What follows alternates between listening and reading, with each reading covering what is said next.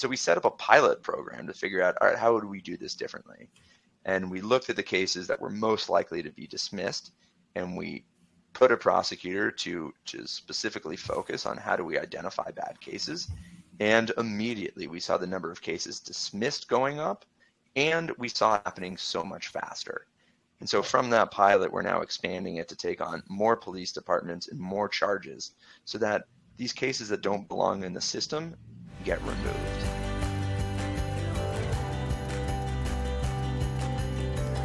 Welcome to episode 39 of People Are the Answer. I truly believe that people are the only answer to the world's many problems. I'm Jeffrey M. Zucker, a serial entrepreneur, here to learn how innovators are creating outsized, transformational social impact. Today's episode features Jared Fishman. He's an attorney on a mission to improve the world.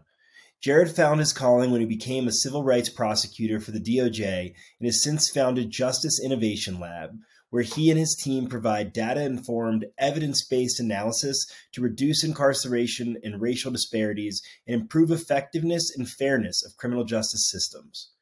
Jared and I discuss his career journey through the Middle East, law school, becoming a civil rights attorney, being in a dad garage band, and much more. Worth noting, we had a few technical difficulties with this recording, so the video quality isn't great, and there's a little bit of extra background noise, but it shouldn't affect the listening experience much. Here is Jared Fishman on People Are the Answer. Jared, thanks for joining me on People Are the Answer. Thanks for having me, Jeffrey. Glad to have you, absolutely. And would love if you could just start off by telling the audience who you are, you know, where you're based, and what your current role is. Sure. My name is Jared Fishman. I'm the founder and executive director of Justice Innovation Lab. I spent 14 years of my career at the Department of Justice in the Civil Rights Division handling civil rights cases around the, the country. Uh, I'm based out of Washington, D.C., uh, though spent a lot of time in rural Canada, and uh, am excited on, on talking today. Great. Thank you for sharing that. And in general, what would you say motivates you? There's a lot of problems in our world. And I think I've been quite lucky and fortunate in my life to, to have an opportunity to do something about it. And so, as I've traveled around the country with, with the Justice Department and now with Justice Innovation Lab, what is so clear to me is that our criminal justice system is broken, uh, but the upside is there are ways to fix it. Uh, and so what motivates me is bringing together the people who are dedicated to fixing these problems and solving these problems. And I think there's never been a better moment. Absolutely. And I can certainly appreciate that perspective. And um, where, where did you grow up and what was it like there? I grew up in Atlanta, Georgia. Um, I spent the first 15 years of my life primarily in Jewish schools. So I had a very homogenous bubble uh, of people that I spent my time with.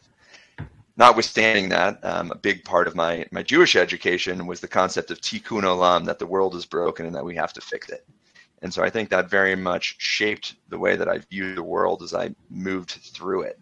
Now, of course, in those early days, that world was pretty narrow. But as I went to a public high school in Atlanta, Georgia, and became exposed to, to racial inequities, to new communities of people who were new immigrants in our country and the challenges that they faced, uh, and then ultimately spent the early part of my career in conflict zones and post conflict zones, watching uh, societies either as they collapsed or as they tried to rebuild after a collapse. I realized this world is huge. It is broken, and we need more people yeah, fighting. Definitely the case, and uh, great to hear you bring up Tikkun Olam. That's certainly something that's very important to me and my family, and something that we talk a lot about. And um, it's interesting to hear, you know, that you sort of got into high school and saw open your eyes a little bit to more of the world and what was going on. For sure. I mean, one of the things that I've, I've, i feel I've been most fortunate is just the exposure to so many different types of people in different places with different challenges. Um, and to whether I'm dropping into a prison and speaking with people who who are currently incarcerated or people who've been victimized by crime or people living in different countries in the world. Um, it gives it, it's given me a lot of insight uh, into how the world works and, and, and how we yeah. can try to fix it. And so you mentioned going to high school, and then uh, you went to Penn. I did. And how was that experience for you? Uh, I had a great experience uh, at Penn. Um, made great friends, got exposed to a lot of new ideas, uh, enjoyed deep learning. I was a Middle Eastern Studies major. Uh, was one of my two majors in, in college, and for me, again, it started with this uh, with an idea of I'd spent time in Israel. I wanted to do work on the Middle East, but I had a really limited idea of what that meant. I didn't know anything about Islam. I didn't know a whole lot of Arabs. Um, but a part of that study, uh, my my advisor said you should you should go out and, and study abroad. And so I, I studied abroad in Morocco, which was a transformative experience as I worked and learned with people who previously I had felt were my enemies. Um, and begin to have that human connection with people to made me realize, all right, this there's more there's more to some of these stories than I previously. Yeah, believed. that's that's really interesting to hear how you went about that. It's um, that's awesome that you went to Morocco, and I think the conflict in the Middle East is so much more complicated than so many people, especially in the U.S., understand. So I'm sure that gave you a whole new perspective. Well, from that point on, I really wanted to dedicate my work to working towards peace in the Middle East. And so I started working with an organization called Seeds of Peace that brought together teenagers from conflict zones. So it brought together Israelis and Palestinians and uh, people throughout the Arab world, people from the Balkans, from Cyprus. And that was where I first interacted with people who had been impacted by war and violence. And definitely going into that experience, I assumed there would be a lot of hatred and mistrust between those communities, which there were. Um, but at the same time, watching people have those same experiences that I had had in Morocco, the, the humanization of the other, being able to, to do activities and see people as individuals, being able to make friends from the other side. Um, once we get to that point, once we begin to see our enemies um, as humans, uh, it makes it a lot easier to work together to solving those yeah. problems. And so it transformed how I saw um, possibility, um, even even with some of the most complicated problems that exist. Yeah, I. That's really cool to hear. I think that people make a lot of assumptions about that situation about humans in general that are on quote the other side but in reality we have a lot more in common with each other than we we do differences for sure. I mean, everyone wants to live in a safe community. Everyone wants their children to have opportunities. Everyone wants to be able to go about their business and experience and realize their biggest hopes and dreams. That to me is is proven true regardless of where I've been. But the reality is people there's so many barriers to uh, to accomplishing that and um, oftentimes those barriers then get get used as a wedge mm-hmm. to put people against when them. you were working at seeds of peace did you already know that you wanted to go to law school is that something that came up while you were there I always thought that I would go to law school, though I didn't really know why or what I wanted to do. Um, but after I worked at the summer program for Seeds of Peace and I graduated high school, and my parents said, What are you ever going to do with a Middle Eastern Studies degree? Who's going to hire you? Uh, and they said, Hey, we'd like to hire you to go live in the Middle East and work with teenagers uh, as a part of the year round program for me, uh, it was it was a great dream. So I always thought in the back of my head that I would I would probably go to law school. But after I graduated, I moved to Jerusalem, where I helped run the center, and we brought together Israelis and Palestinians, and we did work in Egypt, and we did work in the Balkans, and um, at that point was really about building something new, about taking the possibility and the energy from young people and translating that into real change in their communities. But while I was living in Jerusalem at the my year long anniversary there, uh, mm. the second Intifada broke out, and so the peace process uh, ended, and all of a sudden there was daily conflict. Kids that I worked with were having their friends killed, uh, their schools bombed.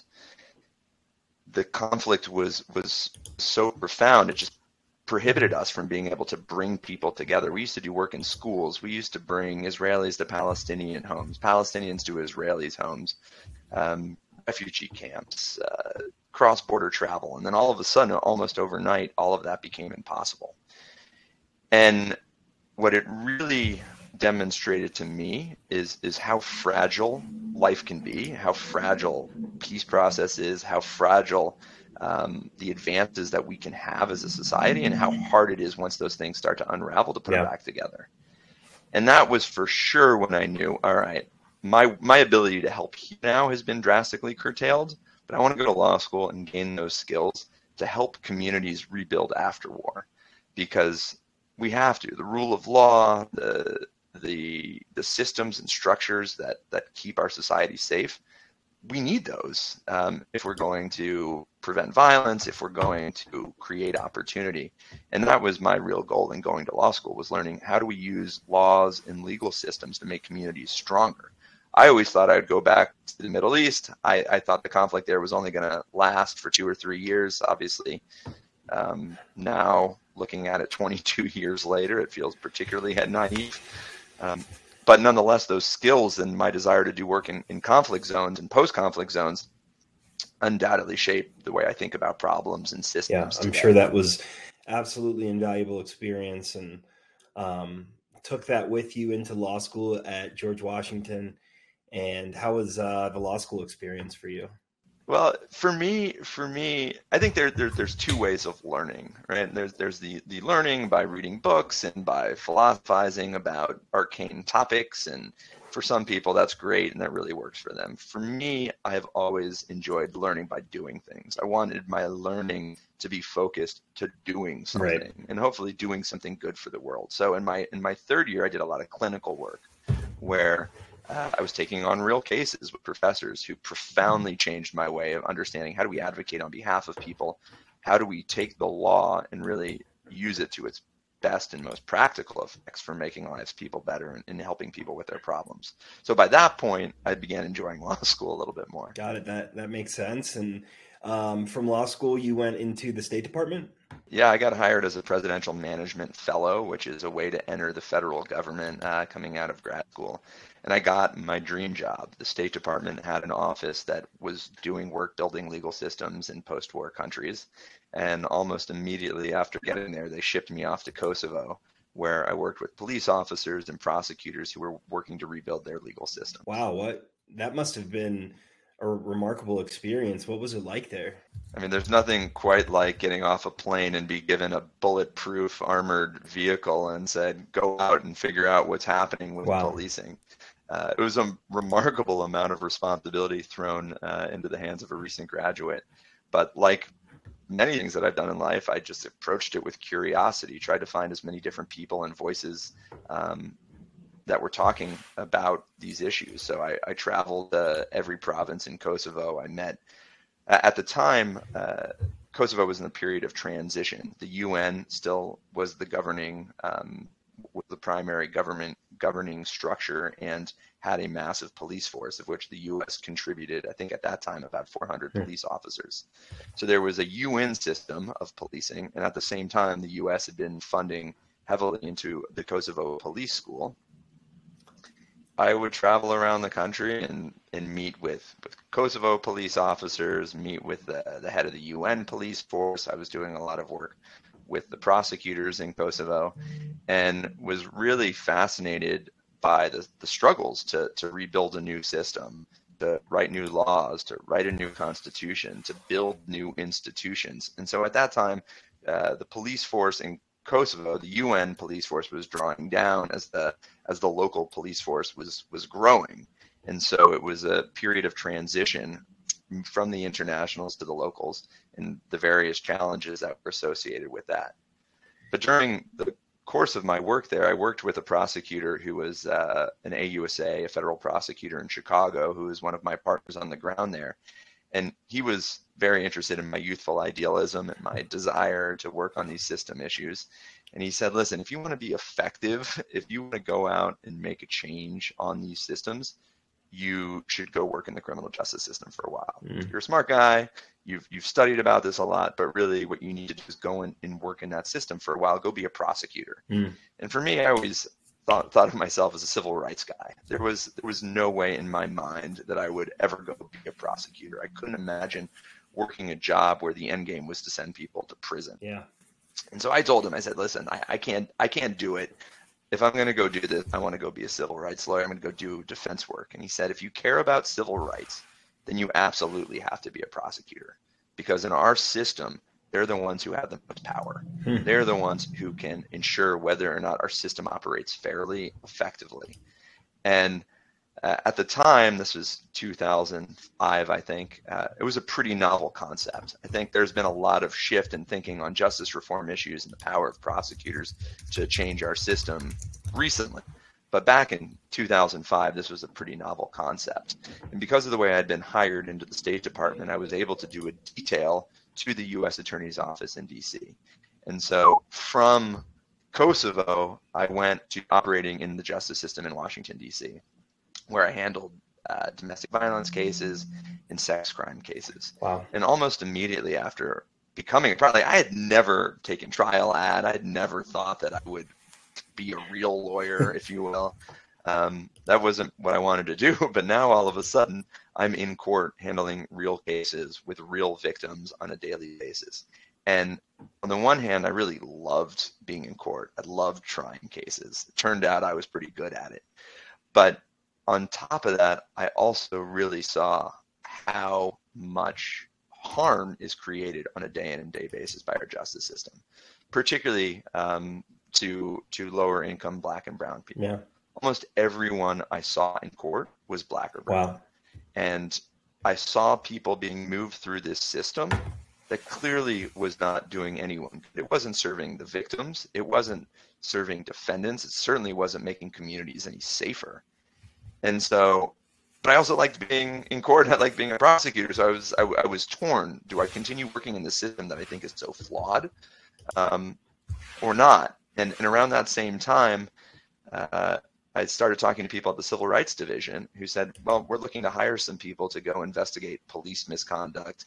Um, I'm curious though. Before we dig too deeply into that, your time as a U.S. attorney, sort of seeing the people that were coming through the system that must have just been really eye opening to you. Um, and kind of, I imagine, added to your motivation to create change. For sure, because, you know, we think, and part of the reason why I liked criminal law, and I think why so many people who are not lawyers find criminal law interesting and why law and order does so well, is is criminal law speaks to you know the heart of our own morality right criminal law is supposed to establish the norms of our morality and the way we want to live as a society.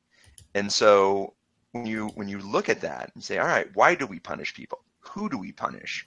And what what utilitarian goals are those serving? That was always a really interesting question to me. And I think it's what draws people to who do we hold accountable? How do we hold them accountable? And ultimately, when do we impose the harshest sanctions that our government can do, taking people's liberty and sometimes even taking their lives? And when you drop into the system, and that's your goal, right? When you when you learn about the ideals of, of criminal law, of constitutional law, and now all of a sudden you're watching people being warehoused in that system, people being prosecuted for things that certainly I knew were happening in my own community, but were not being prosecuted. Right? If you look at drug use among among black and white people, most studies will show that there's relatively equal usage uh, among races. Mm-hmm. And when you look at who's actually being prosecuted, who is being held, it is almost, at least in Washington, D.C., it was almost all black and brown yeah. people. Same with domestic violence. Same with a lot of these crimes. And so to me, that really signaled there is a much bigger problem going on. And as a prosecutor, particularly of a high volume docket, the police came, they brought the case. I have rarely had an opportunity to assess its merits accurately, to really dig in to understand what was causing some of the crime.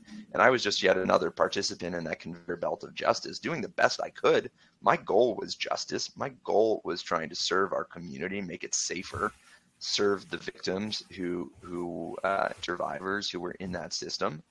That's what I wanted to do. And yet I looked at the system and how people were being processed and moved through and that clearly was not happening. We were not doing justice on a daily basis. Yeah, that that's got to be tough to realize, and you know, trying to do your best, but the system was handing you cases that weren't necessarily fair. And I know for myself, and getting involved in drug policy and criminal justice, that was cer- certainly one of the things that opened my eyes initially. Was what you mentioned of you know, for instance, the rate of drug uses among races is very similar, but the the rate of uh, convictions and um, of charges is so much so extreme to the minorities, and it's just sickening.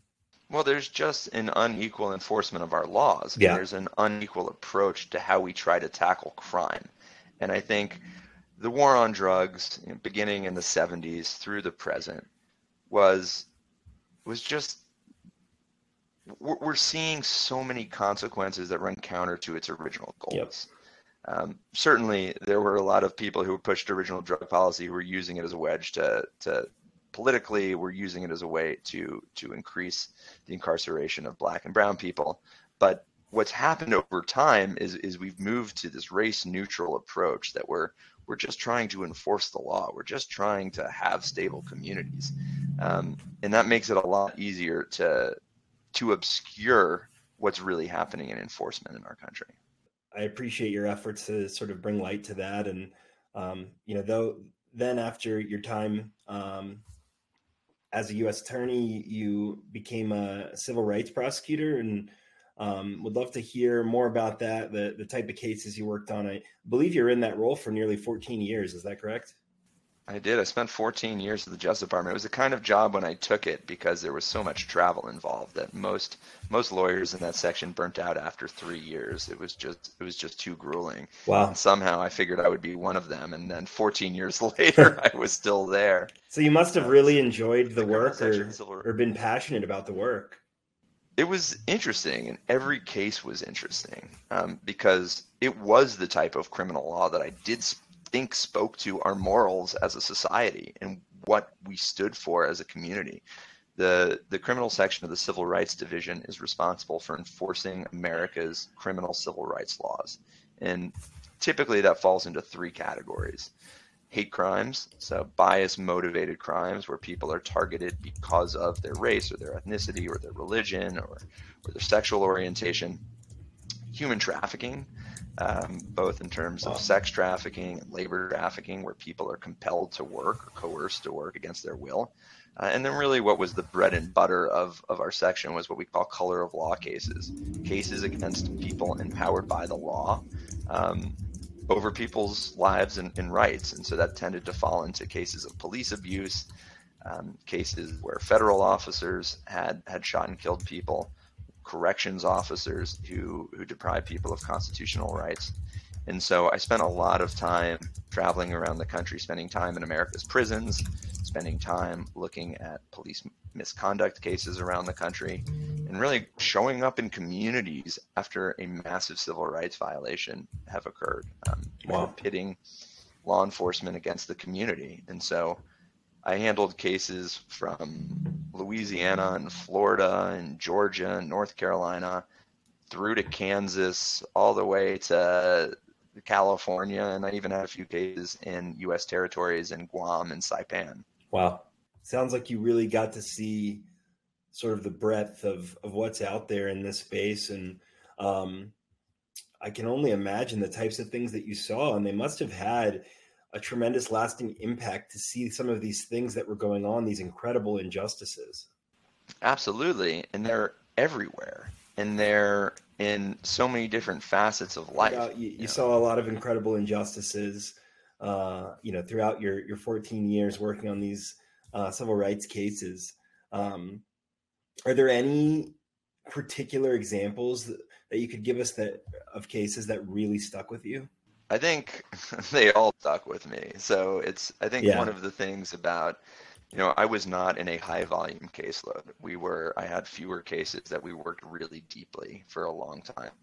And so I think they all really stuck with me because of the human impact. But just to give you a, a sampling of some of the things that I did over the years, uh, I spent a lot of time in New Orleans after Hurricane Katrina. Uh, after that storm, uh, there were a number of allegations of police misconduct, police officers uh, who killed people without justification. So I investigated uh, the murder of a man named Henry Glover, whose body was burned by police officers in the aftermath of Hurricane Katrina wow. was covered up for uh, about four years until we opened an investigation and began investigating that.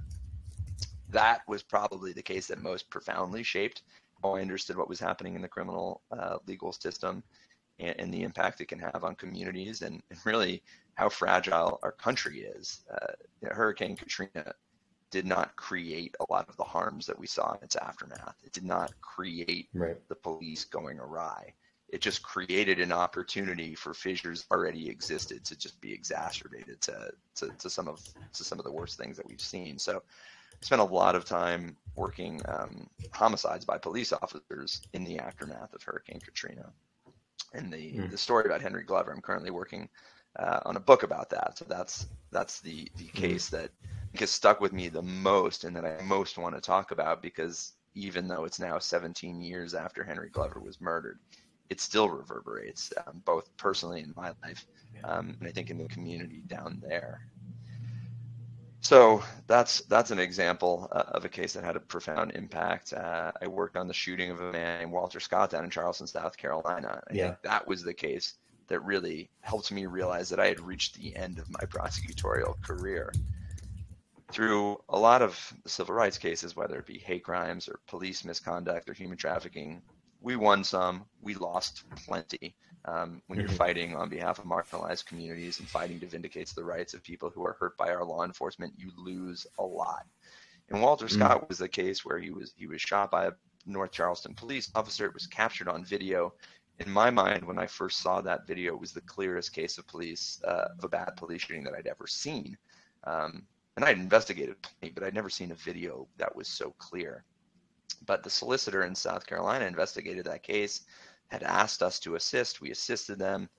They tried as a state murder case, got a hung jury, and then you know I led the team that came in, in in, its aftermath to try to see whether or not we could get justice.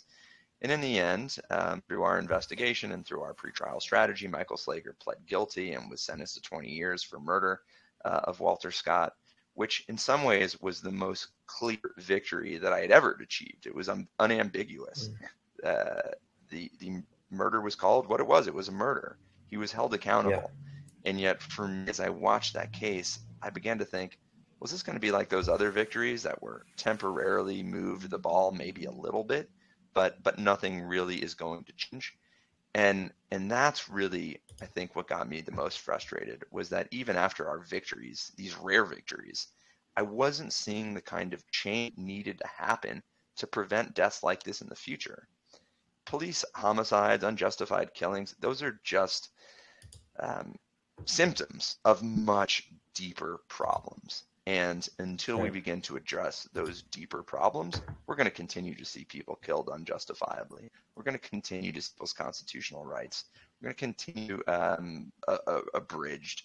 We're going to continue to see these adverse outcomes that we don't want in our communities. And so that's why I created Justice Innovation Lab was to begin to tackle some of these systemic structures and help the people who wanted to fix them actually fix them. Yeah, that that makes sense. Sort of that feeling that yes, you you did well in that case, but could it really affect longer term, wider impact?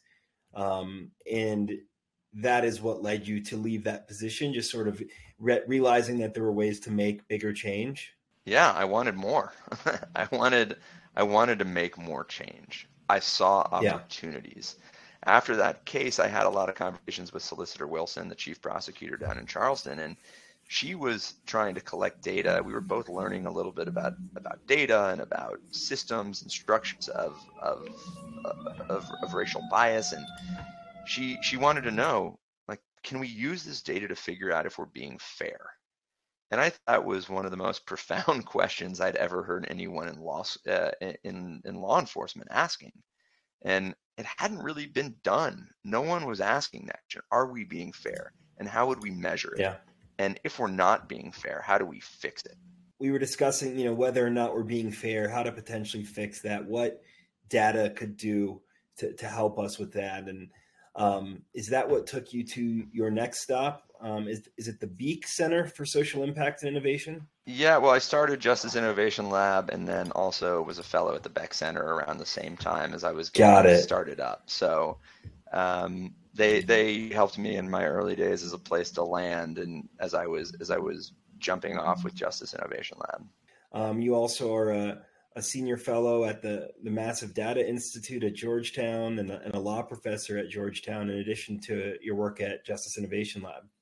Yeah, my law works at George Washington University, um, my my Oh, alma me. mater. So I do some work at Georgetown. I do some work at at, at GW. Yeah, let's let's dig in on on Justice Innovation Lab. I mean, that is is how we met. Was my sort of work in criminal justice and finding you in Justice Innovation Lab. Can you explain to our to our audience what it is? Sure. Justice Innovation Hub helps communities redesign their justice system to be more effective, efficient, and fair.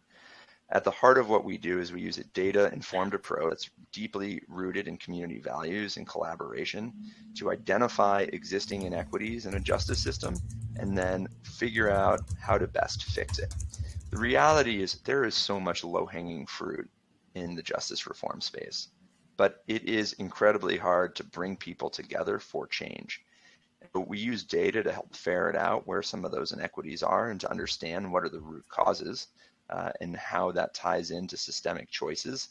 And then through work on systems thinking and design thinking, we, we look at where are the levers that currently exist that we can influence to begin to reverse some of the negative trends that we see. I mean, I really appreciate your focus on data. I think that it, you know, it's hard to argue against data. You know, when you've got real, solid data that was collected from the system.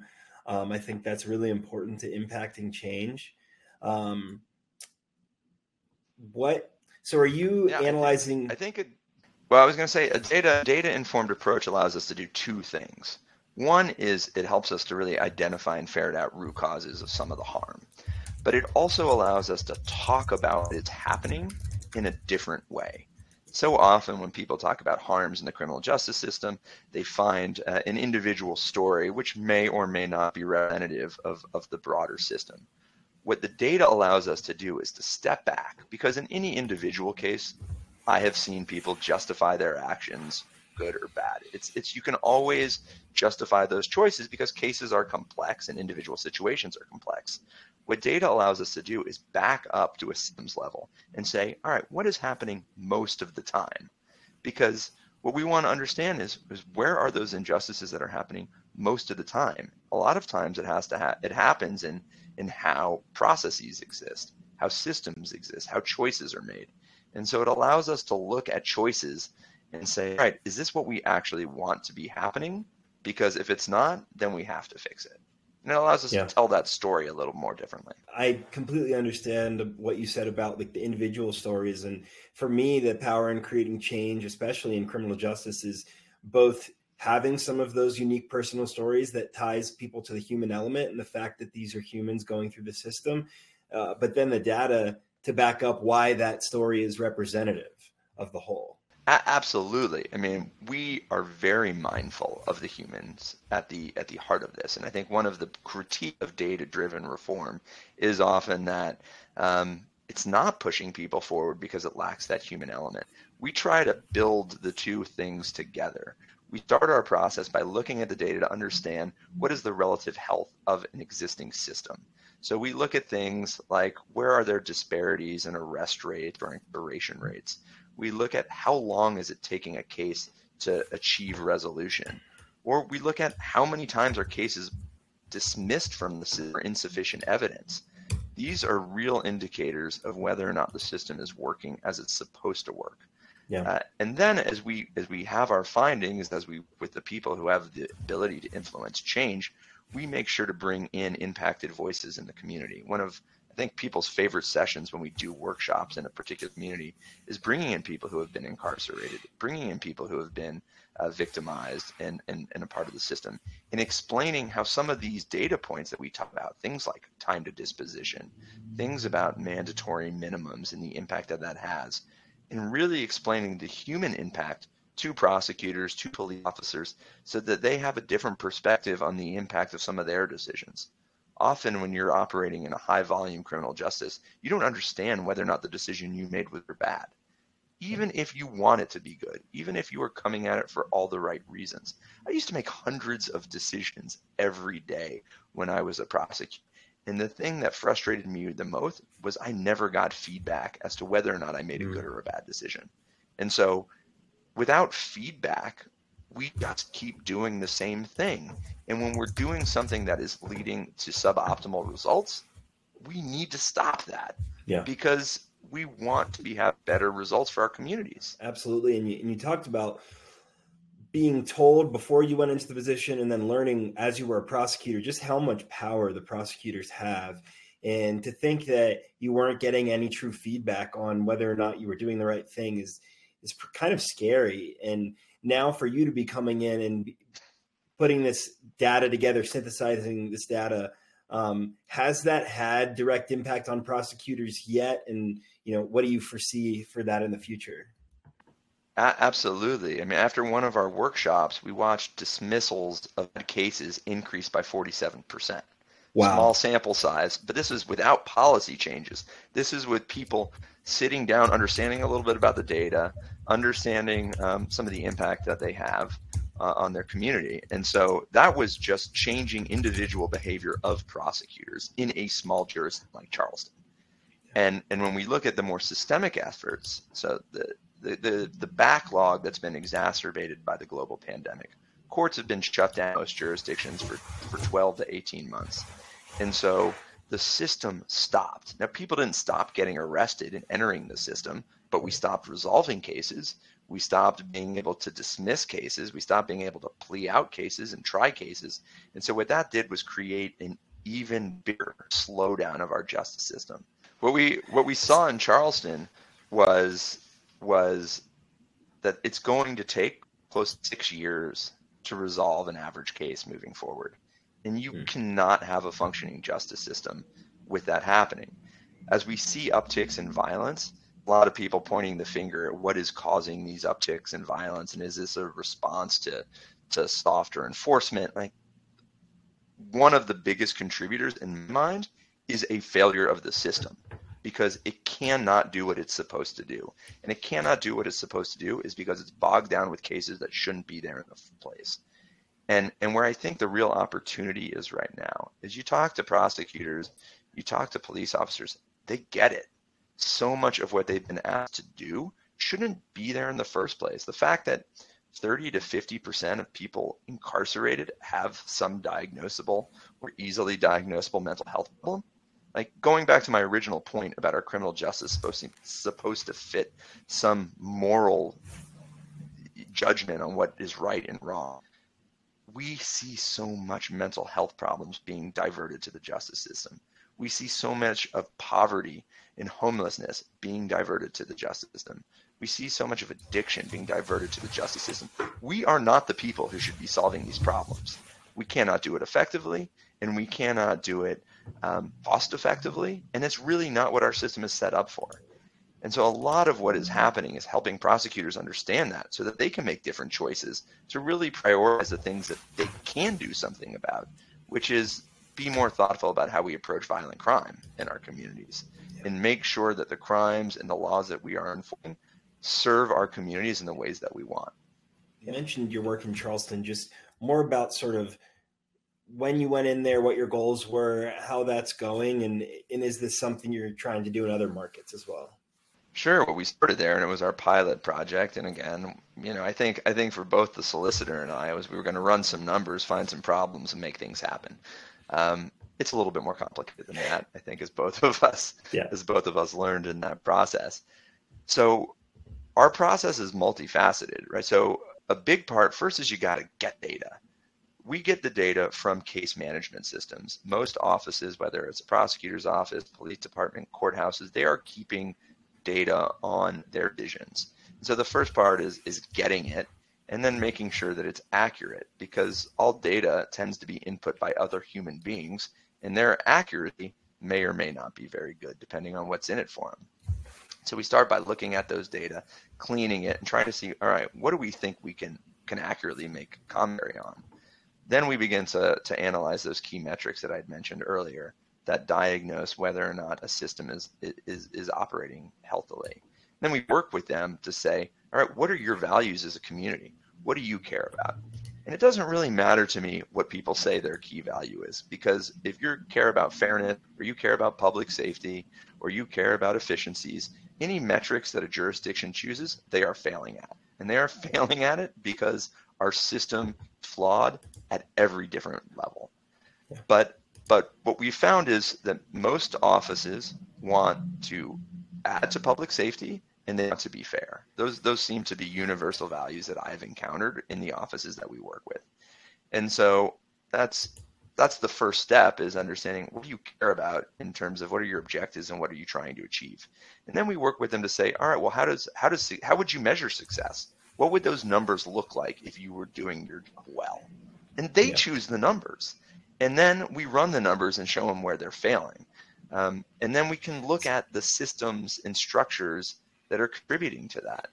So take an example. One of one of the things that we looked at early on was what percentage of cases were being dismissed for insufficient evidence. These are people who've been arrested by the police, who have been processed in the system, that the prosecutors, after reviewing the evidence, say, this case should not be in our system. Either the evidence is insufficient or because it's of low enough caliber that it's getting in the way of their armed carjackings and their homicides and their rapes.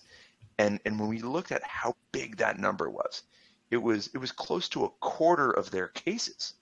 Wow. One in four cases. So so that alone should shock anyone in any system. But what I found even more problematic when we started to look at the number was that on average, again, the typical case was taking over 220 days to be dismissed for one of these reasons. Wow. So those are people, some of them are held uh, in, incarcerated, but but all of them have pen cases, which impacts their ability to hold a job. Most of them are paying some sort of bond, which even if you're only paying five to ten percent, comes out to millions and millions of dollars.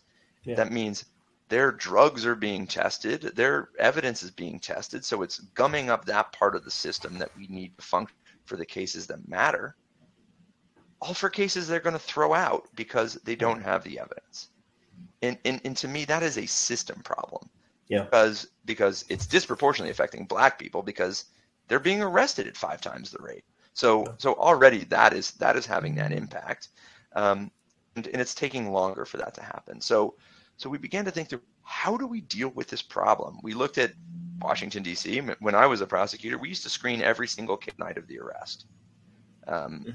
and, and we got rid of a lot of bad cases that way so so we we looked we looked at Washington D.C., which is where I started, and we were screening all of our cases from the start. And the process in South Carolina, they didn't screen anything. And they, you know, a case would come in, it would get assigned to a deputy. The deputy would then pass it down to an attorney who are trying cases, who are doing other things, and oftentimes those cases wouldn't get looked at. And so we set up a pilot program to figure out, all right, how would we do this differently? And we looked at the cases that were most likely to be dismissed, and we put a prosecutor to to specifically focus on how do we identify bad cases and immediately we saw the number of cases dismissed going up and we saw it happening so much faster and so from that pilot we're now expanding it to take on more police departments and more charges so that these cases that don't belong in the system get removed and that's only part of the problem a big part of the problem are cases that are perfectly viable meaning the person violated the law but they shouldn't be there. And in order to right. fix those problems, we need more alternatives. We need alternatives to get people out of the system so that yep. cases that are driven by addiction or poverty or homeless get put in the right place. Um, they shouldn't yeah. be in the justice system if we want our justice system to actually serve mm-hmm. as, as a deterrent, as a real check to improve public safety in our communities. I'm, I'm all for uh, alternatives to incarceration and treating um, people with drug addiction or homelessness in ways that can actually be rehabilitative and um, you know it's it's incredible just to hear how much impact your work has had you know you mentioned that it's it's only in this sort of one area whatever but it it, it creates this immediate change in a lot of ways and it is over you know it's an example that you can set for others and hopefully implement these changes in other places as well well, I hope so. I mean, even look at a place like Charles. Charleston is a small town. Yeah. Um, I think the, the population that we're talking about in Charleston and Berkeley counties is like 600,000 yeah. people. And, and already we've helped them remove close to 2,000 cases from the system wow. in that one small place. If you, if you consider that there are 2,300 prosecutors offices around the country and we got each of them to get rid of 2,000 cases, you can do the math. Um, I'm a lawyer, even though I'm a data guy. I, I have other people run the numbers for me, but it's the people, And in and one of the other things that we saw was like looking at specific charges that really impact incarceration rates and, and particularly disproportionate incarceration rates. And what can people do in terms of how they think about charging in, in intake of cases? Like we could be doing things different in order to achieve what we want to achieve and reduce yeah. the harm that, yeah. that we're currently causing. From when you first started Justice Innovation Lab in, in 2020, how has how has your vision for it evolved uh, to now? I mean, what what we found as I started taking our findings from Charles discussing it with other offices, I found out that most prosecutors' offices don't have a screening process like this. And so, you know, I, I get asked a lot this by funders and by people who are interested in our work. How do we scale this? Um, and I think we scale it in different ways. One of the things that I have learned is that doing a deep dive in an individual jurisdiction is profoundly helpful because we can do two things. We can really understand how the different parts of systems interact and develop solutions in line with people who can effectuate that change. Um, in doing so, we're seeing a shift in the culture, which is ultimately what we really have to change in, in, in policing and law enforcement so much that I saw in terms of the conflicts as a prosecutor when I would prosecute police misconduct stemmed from cultural um, divisions of us and them. It's like law enforcement versus the community. And if we're actually going to do our job effectively, that cannot be the way we interact with the community. Because when we when we treat the the police as an other, those are also the victims of crime. Those are also the witnesses to our crimes those people that we need to solve it. And quite frankly, most of the solutions to tackling violent crime are not going to be inside our justice system. Our justice system be our last stop when everything else has failed. In the reality, it is our last stop, but but quite frankly, we need it to stop having all of those failures before us. Yeah. And and I think prosecutors, you know, as I said at the beginning, they're the most powerful people in the system. If we are going to influence the change for real, they have got to start stepping up and saying this is this is not tolerable anymore. And and I think so often when we hear about the progressive prosecutor movement, which I think is a bit misnomer, it's it's it's the wrong way to be talking about this. This these are people who all of them they want safe communities. They want to do it fair. They want to use our government power smart and fair and cost effectively. And so we can't make this a political issue between left and right, and yep. Democrat, Republicans.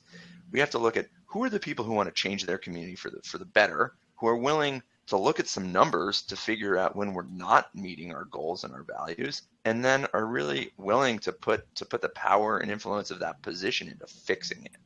And I am what what I have seen is is through our successes in Justice Innovation Lab, there are a lot of those people. And so you know, we want to go deep in places who have novel problems. Right now, we're about to start doing work in in uh, Savannah, Georgia, doing some work in St. Paul, Minnesota.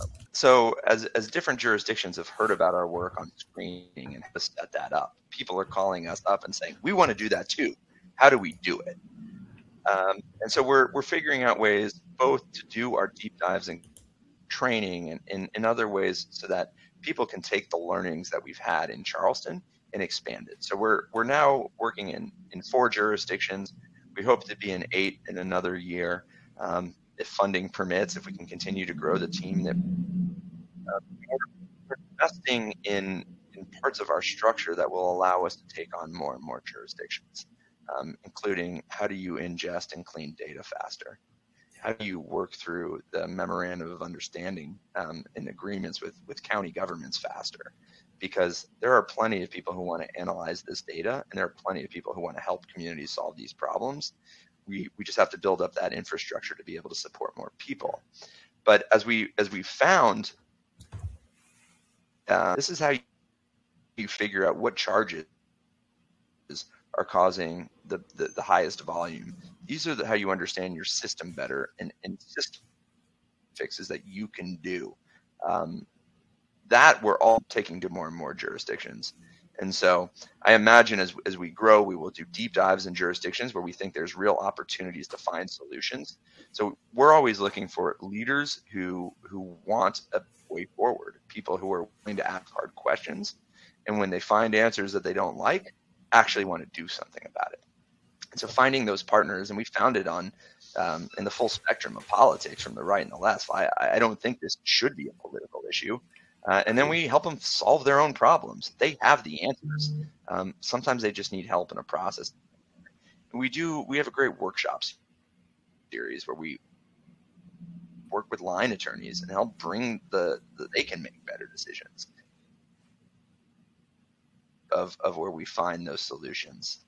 I really look forward to seeing how your work evolves and scales over time. And um, you know, it's come up a lot in our conversation of how you've directly affected change, whether that's via some of these percentages that you've shared, as well as individuals. Um, are there any sort of individual stories that really stand out for you where you kind of opened your eyes to the change that you can create? Yeah, there was there was one prosecutor we worked with who very early on I, I, I was sure that this person was discriminating against. It was clear that he viewed his cases um, against against different black and white defendants differently.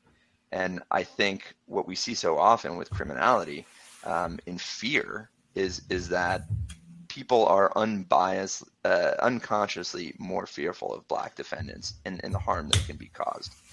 And and so after one of our workshops between cases that are getting dismissed for white people and black people, why is it taking longer for black people to have cases dismissed? And and this prosecutor raised his hand after participating in our workshops and says, I think maybe I am I I implicitly believe that black people are more criminal in front of a group wow. of all of his other prosecutors coming to his own realization that wait maybe maybe i am making decisions not intentionally but but that i'm having this impact um visual realization part of it was through numbers part of it was through exposure to impacted people part of it was creating a new mindset and new ways to talk about these things. You know, so often people talk about implicit bias and everyone gets really defensive. People get really defensive because no one wants to be called a racist. Like I can I can tell you I've traveled all around the country. No one wants to be called a racist. And and so so often when we're talking about disparities in criminal justice, law enforcement and, and prosecutors are immediately like, well, like it, I don't really care if you're a racist or not a racist. Like what I'm talking about is the racial disparities and the impact of your comes. Because at the end of the day, that's what I think most people care about. Are people getting different outcomes? And and the answer is yes, people are getting vastly different outcomes. And and maybe you're intending that, maybe you're not intending that. But let's assume right now that you're not intending that. Because that's how we bring people along because we want to get people to fix the out right outcomes. And there is plenty we can do to get better outcomes.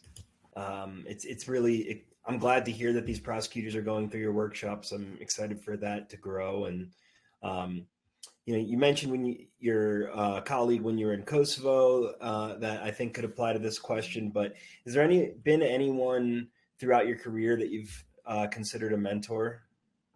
For my career, if you would have asked me who my mentors were, I wouldn't have been able to name anyone.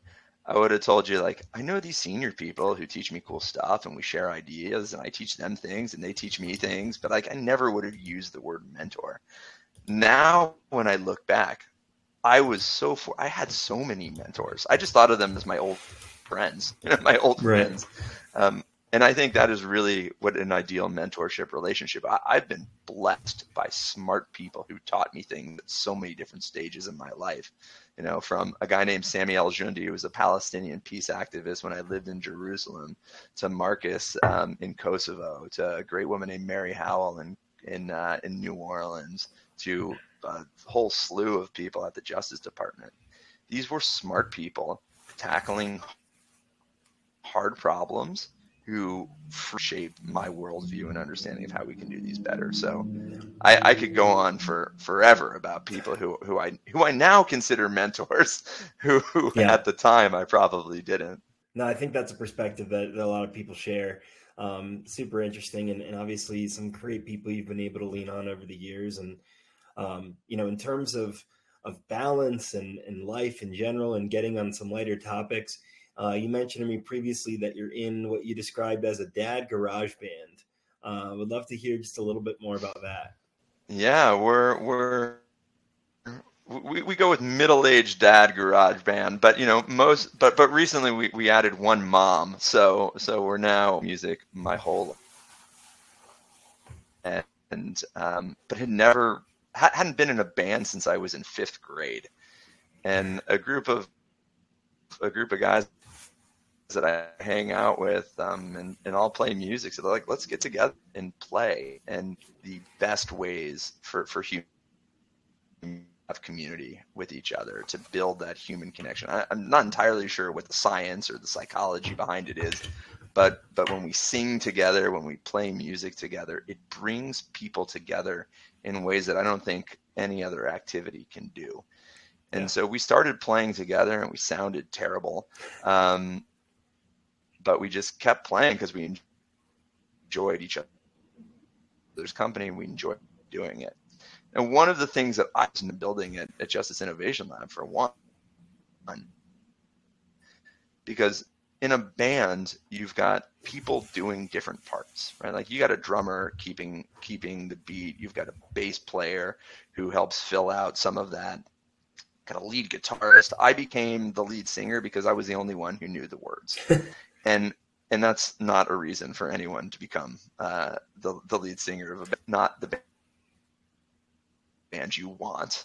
And you try to build the band that you want and you try to you, you try to maximize your strengths and you try to protect against your weaknesses. Because people don't think about music structurally in the same way that I do. I think about music, and so it was all right. Well, how do I explain the structure to the to the other guys so that we're all operating in the same way? And then how do we highlight um, our strengths um, on certain songs? How do we protect against those weaknesses? And as I think about our data team, like my data team has a lot of different strengths. I've got I've got people who are really into the back end engineering. I've got people who are really good at going down the rabbit holes. And then I have people who are really able to simplify it down to we play to our strength, we protect against our weaknesses, and we keep trying to build the band that we want. That I agree. Music has just this power to bring people together and to move people that is kind of hard to explain. Um, and it's, you know, I love to meet people that have a lot of music in their lives. Yeah, it's funny. One of the things that I realized, because I think part of part of what the value that I add to the band is I'm I'm the front man. I'm the one who can get the audio up and kind of singing along and, and joining in. Um, far far better than any of my musical skills. And and one of the things I realized people want to sing. It's it's I think there is this people really love to sing.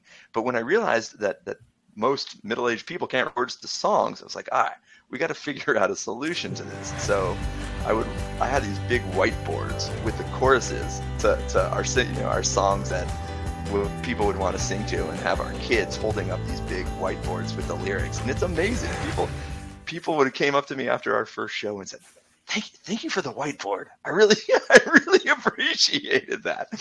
And and so it's it's little things like that that just make that experience come alive for people. What a good idea. I love that. And certainly it can be cathartic to sing especially in a group for sure for sure so, if you'd like, you can ask me a question. Sure. What What do you think are the most promising solutions in the justice reform space that you've seen as you've as you've traveled around the country and worked on these issues? Thank you for that question. I mean, in terms of the most successful solutions that I've seen, I mean, I think that things that are driving us toward solutions are probably easier to pinpoint because the solutions that it's hard to say one thing is quote you know a solution for something but like the work that you're doing um, the change that that's brought has been incredible to see um, uh, platforms like recidiviz that are really bringing the data into focus um, like you as well. Those have been um, incredibly impactful.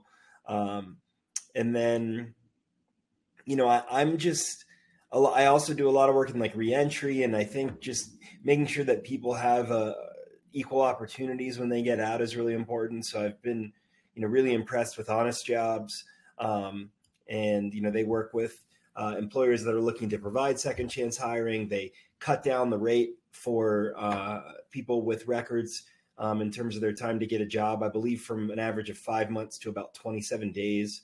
Um, so those are things that I can really see directly impacting not only individuals, not only in this, the systems themselves, but all of these people whose lives that it affects, you know, outside of the system as well. Yeah, I had a great call with Clem the other day at Recidiviz. I'm a big fan of, of, of their work and, and hoping that, you know, part of our conversation was like, I don't know how we're going to partner yet. If everything were to end tomorrow, the universe ends, what would you be most proud of? What would I be most proud of? I mean, I think I think the thing that I have been able to accomplish is to lift others to keep magnifying the change. I came to a realization a number of years ago that I was only ever going to be able to accomplish so much, um, but the people that I influenced will be able to influence and, and, and have even greater impact than that. And and so I think I've been most proud of being able to to, I, I, wonder if those people think of me as a mentor. I hope they don't. I hope they just think of me as a, as a senior older person friend that, that have given them some wisdom from time to time because because that's what we need more of right like I, I i want to help lift more and more people so that we can all make the world a better place like that's yeah. what it's going to take if if we're going to make stronger communities and, and, and repair our world the idea of empowering others to also improve the world is, is incredibly powerful and um, it's been awesome to hear about how you've done that. And, um, you know, the big question that I ask every guest is this uh, if you could snap your fingers and fix one thing in the world, what would it be? And how do you think that change would reverberate? I think I would like people to be a little bit more empathetic. If everyone yeah. was a little bit more empathetic to, to different viewpoints and they were willing to accept that there is more than one way to understand how our world functions, then I think we would be kinder. I think we would be less harmful. And I think we would be more willing to open our minds to better solutions. Yeah, I mean, it's really incredible to think how much a little more empathy could affect our incredibly divided society. I, I I've met with people who, on paper, I should hate I've met with people whose whose politics and, and views are so different and their upbringings are so different. And and at the end of the day, if you if you really sit down and put judgment aside temporarily, and, and this is coming from a former prosecutor, I felt like I was judging people all the time. And one of my biggest reliefs is that's actually not what I, I don't have to do that. I can meet people where they're at now in a way that I couldn't do when I was a prosecutor. And it's amazing how that can open one's mind to, to new possibilities and new solutions. So much of, of criminal justice system and prosecution is always backwards looking, right? We're always looking at what happened and we're trying to put some sort of judgment on it. And and that serves a purpose. I think it's a way to help us moderate our anger uh, in, in a way that's a little bit more effective. But it certainly doesn't help us build something better. It certainly doesn't yeah. help us really shape what our future looks like. To build our future, we have to kind of this more empathetic approach. I really appreciate you taking the time today, Jared, to share your stories and your um, journey with us. Uh, I'm sure a lot of people are very interested in what you're working on. How can people best support you and your impact? Well, we are looking to grow, so surely we are always we're always trying to raise more funds to support this work uh, we were a pretty lean organization. Almost all of our employee hours go to, to program and policy work.